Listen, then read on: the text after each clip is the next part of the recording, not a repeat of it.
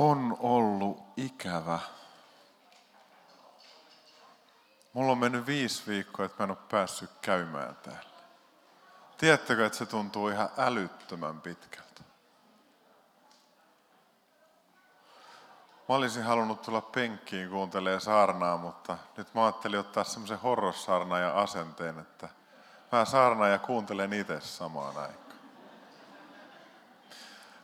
Tämän päivän teema on valvomisen sunnuntai. Tämä on äärimmäisen tärkeä teema. Ja tämän päivän evankeliumi on Matteuksen evankeliumin luvusta 24, jakeet 36-44. Jeesus sanoi opetuslapsille, sitä päivää ja hetkeä ei tiedä kukaan, eivät taivaan enkelit, eikä edes poika, sen tietää vain isä. Niin kuin kävi Noan päivinä, niin on käyvä silloinkin, kun ihmisen poika tulee. Veden paisumuksen edellä ihmiset söivät ja joivat, menivät naimisiin ja naittivat tyttäriään aina siihen päivään asti, jona Noa meni arkkiin. Kukaan ei aavistanut mitään, ennen kuin tulva tuli ja vei heidät kaikki mennessään. Samoin käy, kun ihmisen poika tulee. Kaksi miestä on pellolla, toinen otetaan, toinen jätetään. Kaksi naista on jauhamassa viljaa, toinen otetaan, toinen jätetään. Valvokaa, valvokaa siis, sillä te ette tiedä, minä päivänä teidän Herranne tulee. Ymmärrättehän, että jos talon isäntä tietäisi, mihin aikaan yöstä varas tulee, hän valvoisi eikä antaisi murtautua talonsa. Olkaa siis tekin valmiit, sillä ihmisen poika tulee hetkenä, jota ette aavista. Tämä on siis evankeliumiteksti ja vanhan testamentin teksti on psalmista 94. Mä otan sieltä esiin vain pari ajatusta. Tämä on mun mielestä ihanaa raamatun lohduttavaa sanaa meille. Milloin te mielettömät tulette järkiinne? Te tyhmimmistä tyhmimmät. Miettikää vähän. Hän, joka on luonut korvan, hänkö ei kuule? Hän, joka on tehnyt silmän, hänkö ei näe? Hän, joka opettaa kaikkia ihmisiä, hän, joka ohjaa maailman kansoja, hänkö ei rankaise? Tämä on vähän niin kuin tausta. Liian usein me ajatellaan, että meidän elämämme on liian mitätöntä, että Jumala katsoisi meidän puolemme. Tai että meidän rukoukset on liian pieniä, että Jumala kallistaisi korvaansa meidän puolemme. Tämän päivän evankeliumi, Matteuksen evankeliumin 24. luvusta, on aivan käsittämättömän huikea raamatun luku, jolla käydään läpi viimeisiä tapahtumia – Kerrotaan millaisia merkkejä on näkyvissä ennen kuin Jeesus tulee takaisin toisen kerran. Kun hän tuli ensimmäisen kerran, hän tuli lampaana, joka viedään teuraaksi meidän syntejen edestä. Kun hän tulee toisen kerran, niin hän tulee Juudaan leijonana. Joku on sanonut ja tiivistänyt näiden kahden välisen niin matkan näin, että on valtavaa armoa päästä Jumalan karitsan turviin, mutta on hirmuista joutua Juudan leijonan käsiin ilman, että on ollut karitsan turvassa. Jeesuksessa on kaksi puolta. Ja kun hän tulee toisen kerran takaisin, niin silloin on myöhäistä kääntyä hänen puoleensa ja itkeä omia syntejänsä. Se pitää tehdä aikaisemmin. Siksi Jeesus sanoi, että valvokaa. Te ette tiedä päivää ettekä hetkeä, kun minä tulen takaisin. Ja silloin kun mä tulen takaisin, niin silloin pikkukivet lentää ja isommatkin. Jotta me voidaan ymmärtää tätä tämän päivän evankeliumia vähän paremmin, niin on hyvä tajuta, että mihin kysymykseen tämä Jeesuksen puhe, meidän saarnateksti on osa vastaus. Tämä tilanne alkaa siitä Matteuksen evankeliumin luvun 24 alusta. Jeesus oli opetuslastensa kanssa temppelialueella. Ja opetuslapset katsoivat, että wow, mieletön temppeli. Aivan käsittämättömät kivet. Ja kun ne ihastelee sitä ja tavallaan niin kuin esittelee Jeesukselle, että täällä on tämmöistä tämmöistä, ihan kuin Jeesus ei olisi tiennyt muuten. Se on niin mielenkiintoinen näkökulma, että kaverit intoilee, jos sanoo, että no mä nyt olen nähnyt nämä jo pikkusen ennen syntymäänikin. Mutta sitten Jeesus sanoo jotakin yllättävää. Hän sanoo, että tästä temppelistä ei tule jäämään kiveä kiven päälle. Tämä menee kaikki nurin. Jeesus näki ja tiesi jo ennalta sen kansallisen hirvityksen ja hävityksen, mikä tapahtui noin 70, vuonna 70. Juutalaiset nousi kapinaan Roomaa vastaan. Yritti saada kansallisen vapauden, joka päättyi totaaliseen katastrofiin. Rooma sai suuren sotakoneistonsa liikkeelle ja tällä kertaa se ei pysäyttänyt sitä, vaan tuli perille asti ja repi temppelin maan tasalle ja käytti temppelin kiviä siihen, että rakennettiin roomalaista kaupunkia. Kun opetuslapset kuuli, että Jeesus sanoi, että tästä temppelistä ei jää kiveä kiven päälle, niin ne ajattelivat, että tämä on jotakin niin hirveää, että silloin on kysymys maailmanlopusta. Ja se alkaa takoon näiden opetuslasten päässä. Ja kun ne nousee Jerusalemista, temppelialueelta, pienen notkon kautta Öljymäelle, koko matkan ne kelaa. Mitä Jeesus sanoi? Mitä Jeesus sanoi? Ja kun ne on siellä öljy, Öljymäellä, niin ne näkee sieltä Öljymäeltä Jerusalemin, joka on vähän alempana. Ne näkee temppelialueen ja mielessä takoo. Mistä on kysymys? Mistä on kysymys? Mistä on kysymys? Ja silloin he sanoo Jeesukselle, että sano meille, milloin se kaikki tapahtuu, mikä on merkkinä sinun tulosta ja tämän maailman lopusta. Sitten Jeesus maalaa isolla pensselillä. Hän sanoi, että hänen jälkeensä tulee monia, jotka sanoo, että he on messiaita. Tulee monia vääriä profeettoja. Tulee ahdingon aikoja. Nähdään erilaisia merkkejä taivaassa. On maajäristyksiä, on ahdistusta ja vaikka mitä. Sitten hän tulee. Ja Jeesus sanoo vertauksen tota, olivipuusta. Ja se on sellainen, että kun te näette, että niihin tulee lehdet, niin te tiedätte, että kevät on lähellä. Kun ne alkaa tapahtua, ne tiedätte, että tapahtumat on lähellä. Ne on lähempänä tänään kuin koskaan. Mä en tiedä millainen puutarhuri sä oot, että tämän seurakunnan pastori on varsinainen puutarhuri. Viherpeukalo, mä oon vihertumpelo. Mutta sen verran mäkin tiedän, että kun keväällä omenapuuhun tulee lehtiä, niin sen jälkeen jossain vaiheessa siihen tulee kukkia. Ja sitten siitä saattaa tulla omenia. Ja kun me katsotaan näitä Jeesuksen antamia merkkejä, niin me nähdään näitä jo nyt. Viimeisin iso merkki mun mielestä on tämä ilmastonmuutos hässäkkä ja keskustelu. Sanotaan, että jos ei kohta tehdä jotakin, niin ei hyvä heilu. Me ollaan nähty ja kuultu sanomia sodista, maanjäristyksistä ynnä muuta, ynnä muuta, ynnä muuta. Mä oon täsmälleen samaa mieltä. Se kuulostaa, kuulostaa kyllä kauhistuttavalta. Kiitos, hyvä ajoitus. Tätä mä suunnittelin. Mutta olin juuri tulossa tähän, että vaikka näyttää synkältä, niin näiden tapahtumien keskellä on se toinen puoli, jonka Jeesus tuo vähintään yhtä vahvasti esille.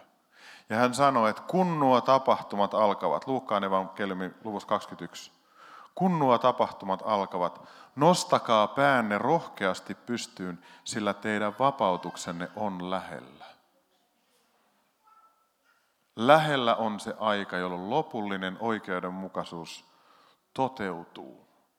Ja kaikki se kuona, jonka keskellä sä oot joutunut kahlaamaan toisten toimesta tai oman syyllisyyden ja häpeän takia, niin se kuoritaan ja otetaan pois. Ja susta tulee täysin vapaa. Siinä on kaksi puolta. Siinä on vahva ahdinko, mutta siinä on myös läsnä lupaus, että sä tulet vapaaksi. Vaikka tässä maailmassa ja sun elämässä olisi millaisia synkkiä hetkiä tahansa, vaikeita hetkiä, niin sun ei tarvitse pelätä. Yksi tuntomerkki siitä, että Jeesus on tulossa takaisin, on se, että evankeliumi on saarnattu kaikkialla. Ei ole vielä. Meidän tarvii toimia, että me saadaan tämä vapautuksen aika. Lähetyskäskys Jeesus sanoi, että minä olen teidän kanssanne kaikki päivät maailman loppuun asti. Se on, siinä on tehtävä ja siinä on lupaus. Minusta se on valtava. Jeesus sanoi tämän päivän evankeliumissa hyvin selvästi, että hänen paluunsa ajankohtaa ei tiedä taivaan isän lisäksi kukaan muu.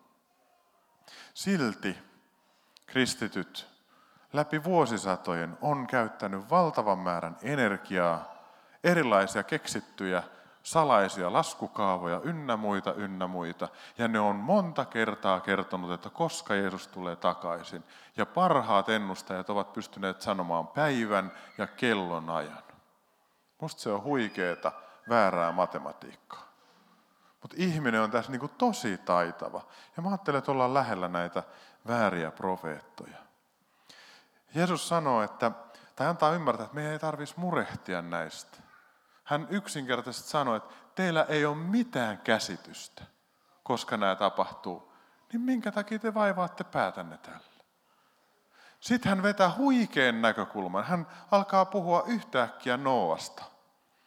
Niin kuin mun mielestä se on niin äärimmäisen loogista. Maailmanloppu ja Noa, nehän niin kuuluu heti yhteen. Mutta sitten Jeesus sanoo, että tämä menee samalla tavalla kuin Noan aikana. Jengi näki sen turmeluksen, Noa kuuli kehotuksen alkaa tehdä arkkia. Musta on käsittämätöntä, että porukka, jonka keskellä Noa elää, niin pelkästään pitää sitä hulluna. Kuka nyt tasangolle rakentaa semmoisen sairaan kokoisen arkin? Hän mitään tolkkua. Siellä se nikkaroi poikien kanssa. Kaikki tuli, hän tekee arkkia. Vitsi mikä urpo.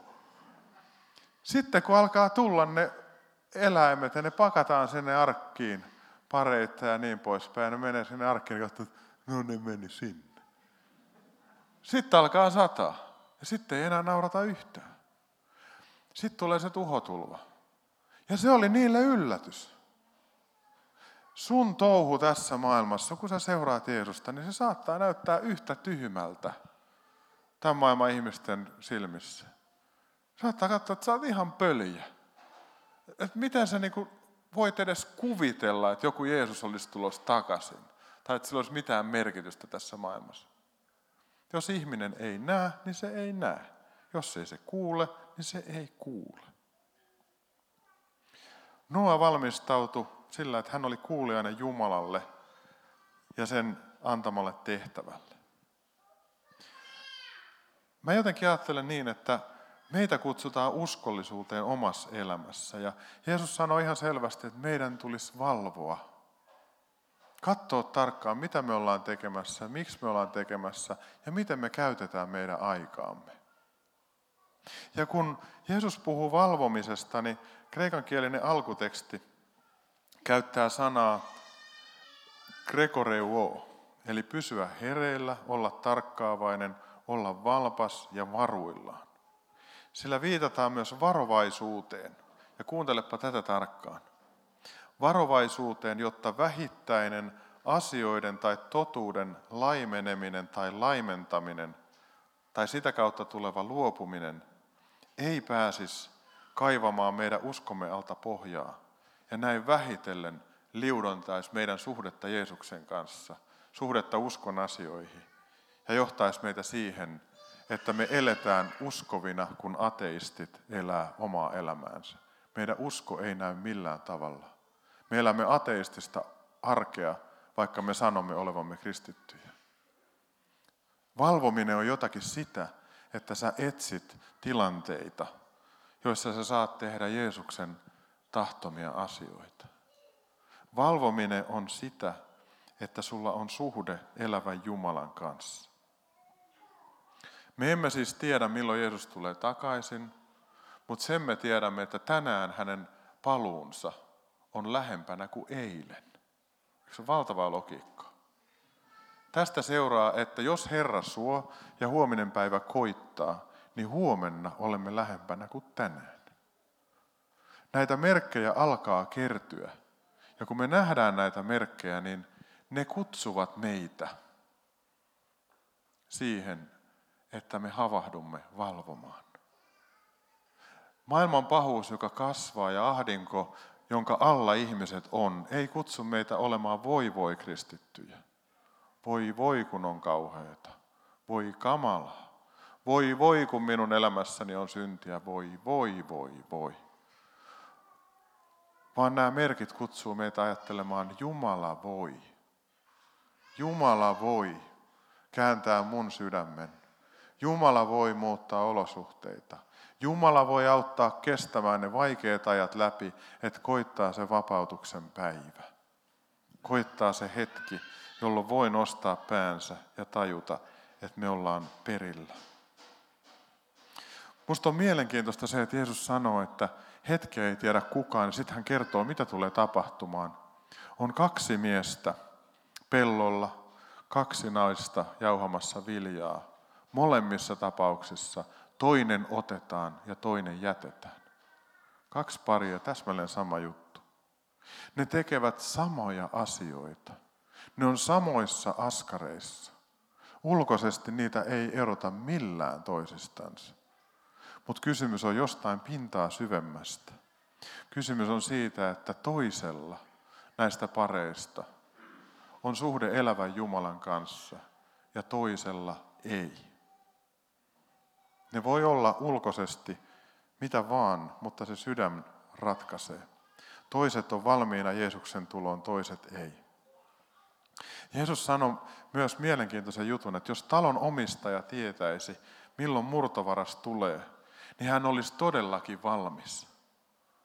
Jos ennalta tietäisi, että tulee murto, murtomies tai nainen pöllimään sun kamat, niin kyllä sulla olisi pesäpallomailla laitettuna semmoiseen valmiiseen, niin kuin sanotaan, että pysäytän murtovarkaan asentoon. Mutta kun sä et tiedä, jollakin teistä on murtohälyytin järjestelmä kotona. Te olette varautunut. Kun te lähdette kotoa pois, niin te laitatte murtohälyytin järjestelmän päälle ja tiedätte, että sitä taloa valvotaan ja se piippaa, jos sinne tulee joku ylimääräinen, joka hiippaa sun himassa. Ja sitten tulee vartiointiliike paikalla. Mutta me ei voida tietää, koska murtovaras tulee. Jeesus vertaa omaa paluutansa aikamoiseen yllätykseen. Jossain toisessa kohdassa hän puhuu kuninkaasta, joka on antanut palvelijoilleen tehtävän. Hän on antanut niille leivisköjä, vastuualueita. Ja sitten hän tulee täysin yllättäen takaisin tämä kuningas. Palvelijat ei voi koskaan tietää, koska isäntä tulee. Mutta sitten kun hän tulee, ja jos hän näkee, että se palvelija, joka on asetettu vastuuasemaan, kävelee toisten palvelijoiden yli, käyttää valtaa väärin, manipuloi, satuttaa, haavoittaa, niin voi voi sitä palvelijaa, joka asemaansa väärin käyttää. Voi voi sitä ihmistä, joka sen leiviskään, jonka Jumala on antanut hänelle, on kaivannut maahan eikä ole käyttänyt sitä. Sulla on ystävä Jumalan antamia lahjoja, osaamista, taipumusta, ja hän haluaisi, että sä käytät sitä – että sä olisit uskollinen palvelija. Että kun isäntä palaa takaisin, niin hän voi katsoa sua ja sanoa, että hyvin tehty sinä uskollinen palvelija. Mä annoin sulle tämän ja sä oot täyttänyt tämän. Aivan mahtava juttu. Tätä varten mä oon sut luonut, tätä varten mä oon punonut sut äidin kohdussa. Eikö ole upeeta, että sä löysit tämän ja täytit sen tehtävän? Hirveetä olisi, että kun Herra tulisi takaisin ja katsoisi, voi Mikko, ihan kiva, mutta ei näin. Mä uskon, että silloinkin, jos mulla on läheinen suhde Jumalan kanssa, mä silti pelastun vähän niin kuin tulen läpi, niin raamattu mun käsittääkseni antaa ymmärtää. Miten me voidaan olla valmiita? Miten me voidaan olla valmiita? No siten, että me eletään koko ajan Jumalan kasvojen edessä.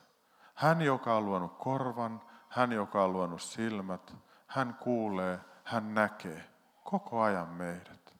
Se ei ole pelottava asia, vaan on jotenkin mun mielestä kannustava asia tietää, että isä katsoo minuun ja hän rakastaa minua.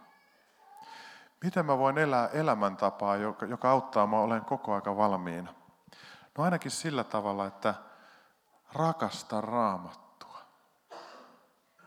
Kun sä heräät aamulla, niin ota ystävä sun raamattu esille. Lue sieltä edes muutama jae ja anna pyhä hengen kertoa, että mitä hän haluaa sun kanssa tämän päivän aikana tehdä. Kytke itses tämän ajan kivistä ja temppelirakennuksista niihin kiviin, jotka on totta ikuisesti, jotka kantaa ja kestää. Sitten toinen asia, mitä usein vähän niin kuin vähätellään, on rippikoulusta tutut jutut. Kymmenen käsky. Joskus on äärimmäisen terveellistä pyytää, että pyhä henki, lue mun kanssa kymmenen käskyä käy kymmenen käskyä läpi ja jossain kymmenen käskyn kohdassa, tiedättekö, tulee se, että niin taju, että nyt napsahti. Asia, jota mä en ole tullut ajatelleeksikaan. Mutta kun mä käyn niitä läpi rukoilen kymmentä käskyä, jossain kohtaa narahtaa. Ja pyhä henki näyttää, että tossa, tossa. Ja auttaa mua tekemään parannusta – ja putsaamaan sen asian. Sitten toinen kohta. Jotkut ajattelevat, että pitäisi hirveästi taistella pahaa ja kaikkea mahdollista vastaan, olla semmoinen, tiedättekö, superristitty. Musta on ihanaa, että meillä on isä meidän rukous. Ja kun sitä käy läpi, niin siinä on tämä anteeksantamuksen prosessi. Anna meille anteeksi, niin kuin mekin anteeksi annetaan niille, jotka on meitä vastaan rikkoneet. Niin tajutaan, että kun me saadaan anteeksi, niin meitä kutsutaan laittaa sitä eteenpäin, elämään antavaa elämäntapaa tällä tavalla. Ja sitten aivan käsittämättömän makeeta on lausua uskon tunnustus, ylistää Jumalaa aamulla. Niin, että just sen verran käyttää ääntä, että kuulee itse sanovansa, kehen uskoo. Koska Raamattu sanoo, että usko tulee kuulemisesta, eikö totta? Kun sä puhut näitä asioita ääneen, niin Jumala pääsee sua vahvistamaan. Mulle itselleni te, jotka tunnette mua vähän enemmän, niin mä oon tempautunut viimeisen neljän vuoden aikana. Ja mä oon ihan tullut pöhköksi, entistäkin pöhkömmäksi siis. Tämä Luukas 10, minkä Jeesus opet, missä Jeesus opettaa elämäntava, joka auttaa mua olemaan auki Jumalalle, lähimmäiselle ja itselleni totta, on jotenkin aivan ihana. Siis se, että kun mä oon ruuhkassa, niin ennen mä olin, että voi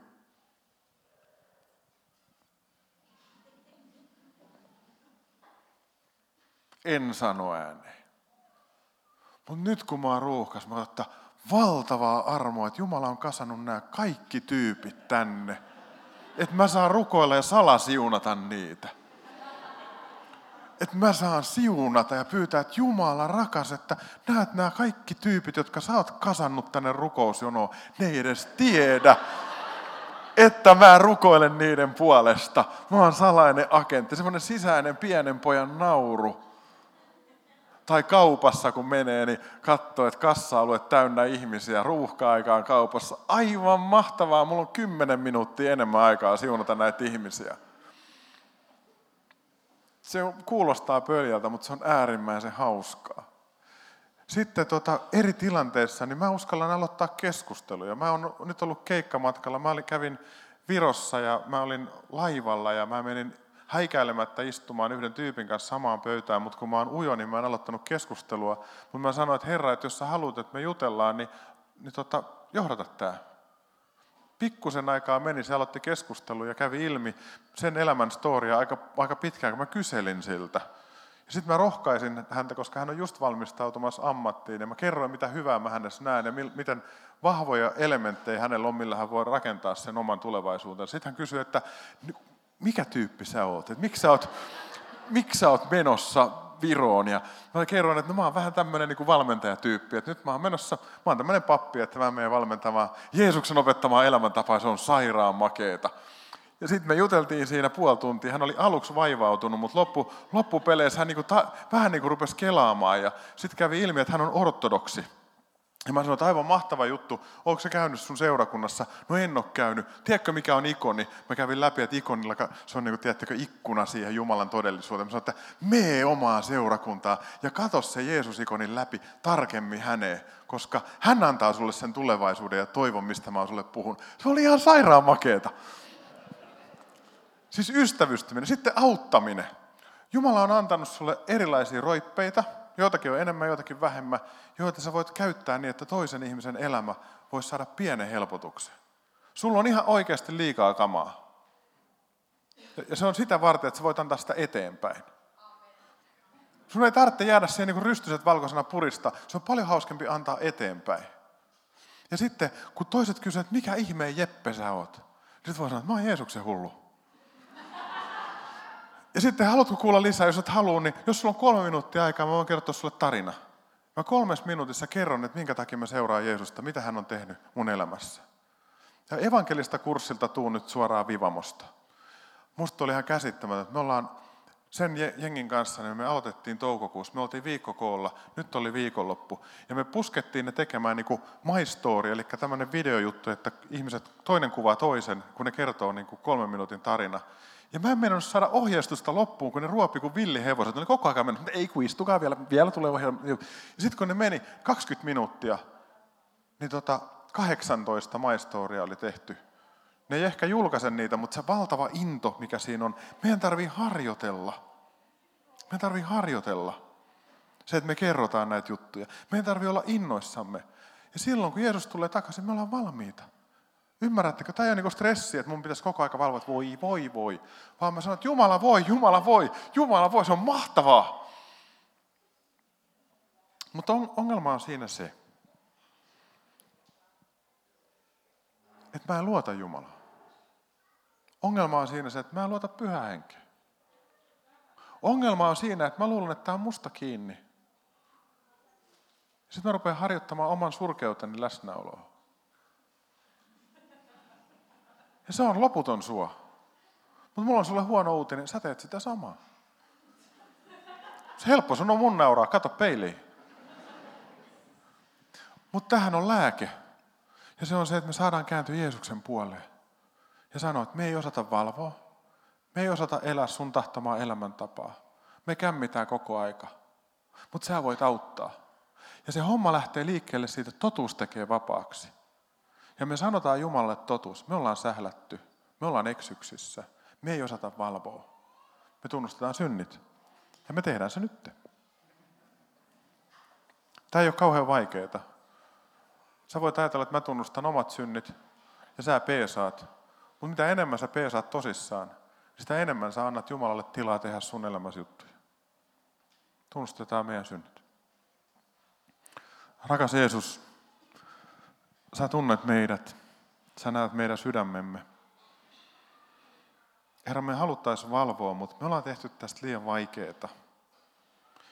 Ja me ollaan jotenkin unohdettu se, että sun hyvyys on käsittämättömän suuri.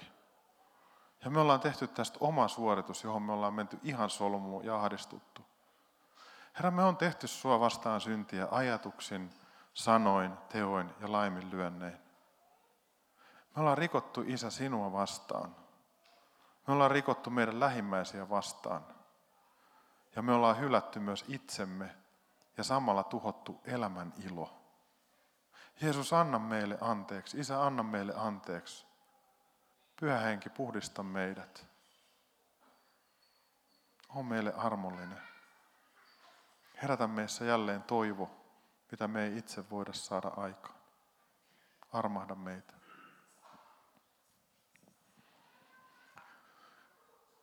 Jeesuksen Kristuksen palvelijana, ystäväni, mä saan julistaa sulle kaikki sun synnit, kaikki sun laiminlyönnit, kaikki sun pahat ajatukset, kaikki sun itse moittimiset, kaikki toisen haavoittamiset anteeksi.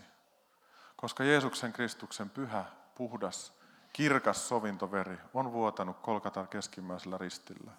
Ja tämä veri puhdistaa sut kaikesta synnistä. Niin kaukana kuin itä on lännestä, niin kauas Herra siirtää meistä meidän rikkomuksemme. Vaikka sun synnit on veriruskeat, ne tulevat tänään villanvalkeiksi. Ja tämän syntiesi anteeksi antamuksen mä julistan sulle isän ja pojan ja pyhän hengen nimen.